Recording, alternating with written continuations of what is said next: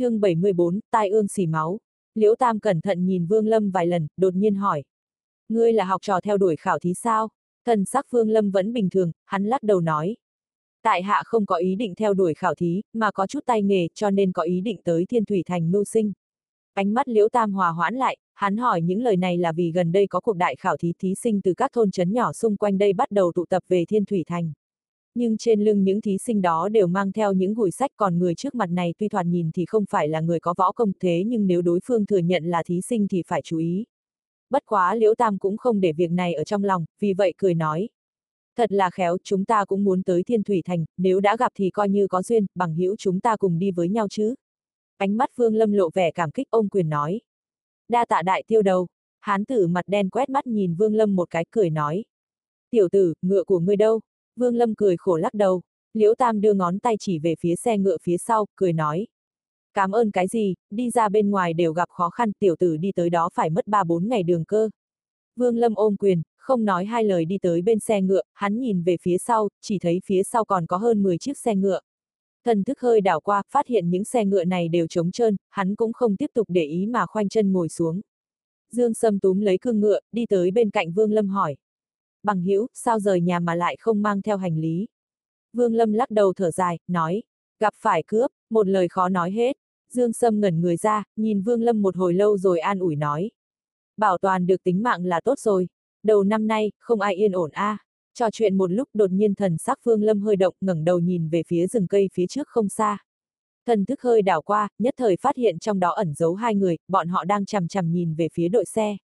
Mãi cho tới khi đội xe đi qua dạng cây đó cũng không thấy hai người đấy có hành động gì. Vương Lâm trầm ngâm một chút rồi cũng không chú ý tới nữa. Một ngày lộ trình nhanh chóng trôi qua, mắt nhìn thấy mặt trời chuẩn bị khuất núi, màn đêm đang dần bao phủ đất trời, Liễu Tam ở phía trước cao giọng nói. Các tiểu tử, ngày mai chúng ta sẽ tiến vào phạm vi thiên thủy thành. Đến lúc đó đông gia sẽ phái người tới tiếp ứng, hôm nay không tìm được chỗ nghỉ chân, chúng ta tạm thời nghỉ lại giữa đường. Sáng sớm mai chúng ta sẽ lên đường, chờ đến khi đặt chân tới Thiên Thủy Thành, lão tử sẽ mang các ngươi tới Tân Hồng Lâu tìm mấy con bé ở đó chơi đùa.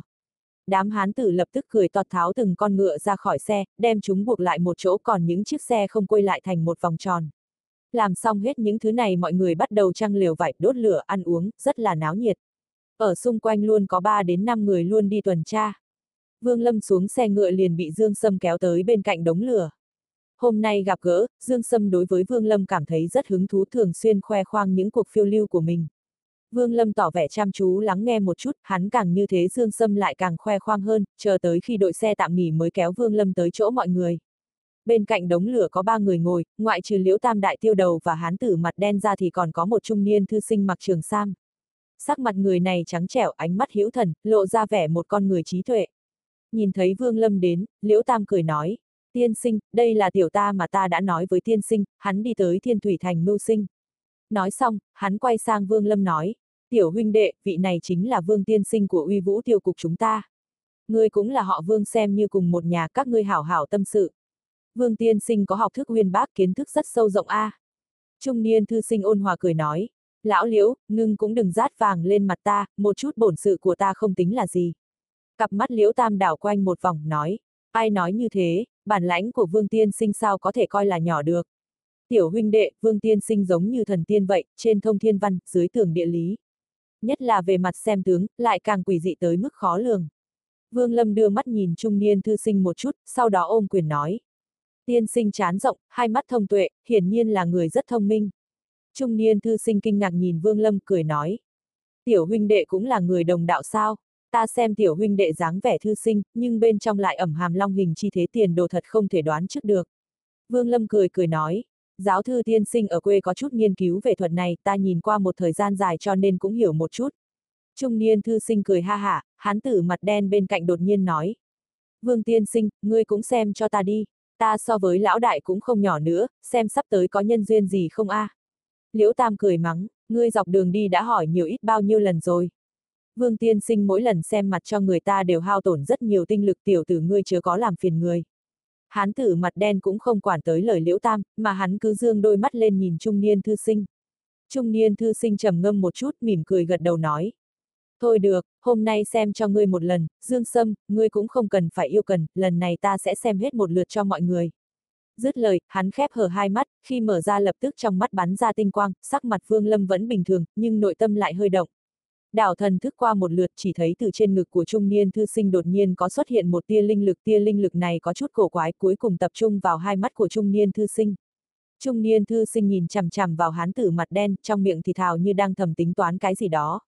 Một lúc lâu sau sắc mặt lão hơi hồng nhuận cao mày nói. Lưu lão ngũ, ngươi ở giữa chán có mấy đen, gần đây sẽ gặp phải tai họa máu tanh, nếu vượt qua thì ba tháng sau ắt sẽ có nhân duyên. Hán tử mặt đen sửng sốt một chút rồi lập tức cười to nói. Tai họa, không có việc gì, chúng ta là những người sống trên đầu gươm mũi giáo có gặp tai nạn máu tanh cũng không thể tránh được. Trung niên xoay chuyển ánh mắt nhìn sang Dương Sâm, hồi lâu sắc mặt khẽ biến nói. Quái lạ, như thế nào mà ngươi cũng gặp phải tai ương? Nói xong lão lại nhìn về phía Liễu Tam, sắc mặt lập tức âm trầm nói. Không thích hợp, thuật xem tướng nhà ta chưa bao giờ phạm phải sai lầm, lão liễu ngươi cũng gặp phải tai ương đó.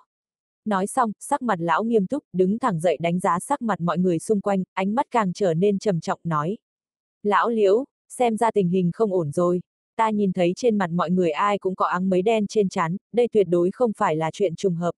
Ánh mắt liễu tam lập tức nghiêm nghị lại, nhìn khắp nơi một chút trầm giọng nói. Tiên sinh ý tứ của người là tất cả chúng ta ở đây ai cũng sắp gặp phải kiếp nạn sao?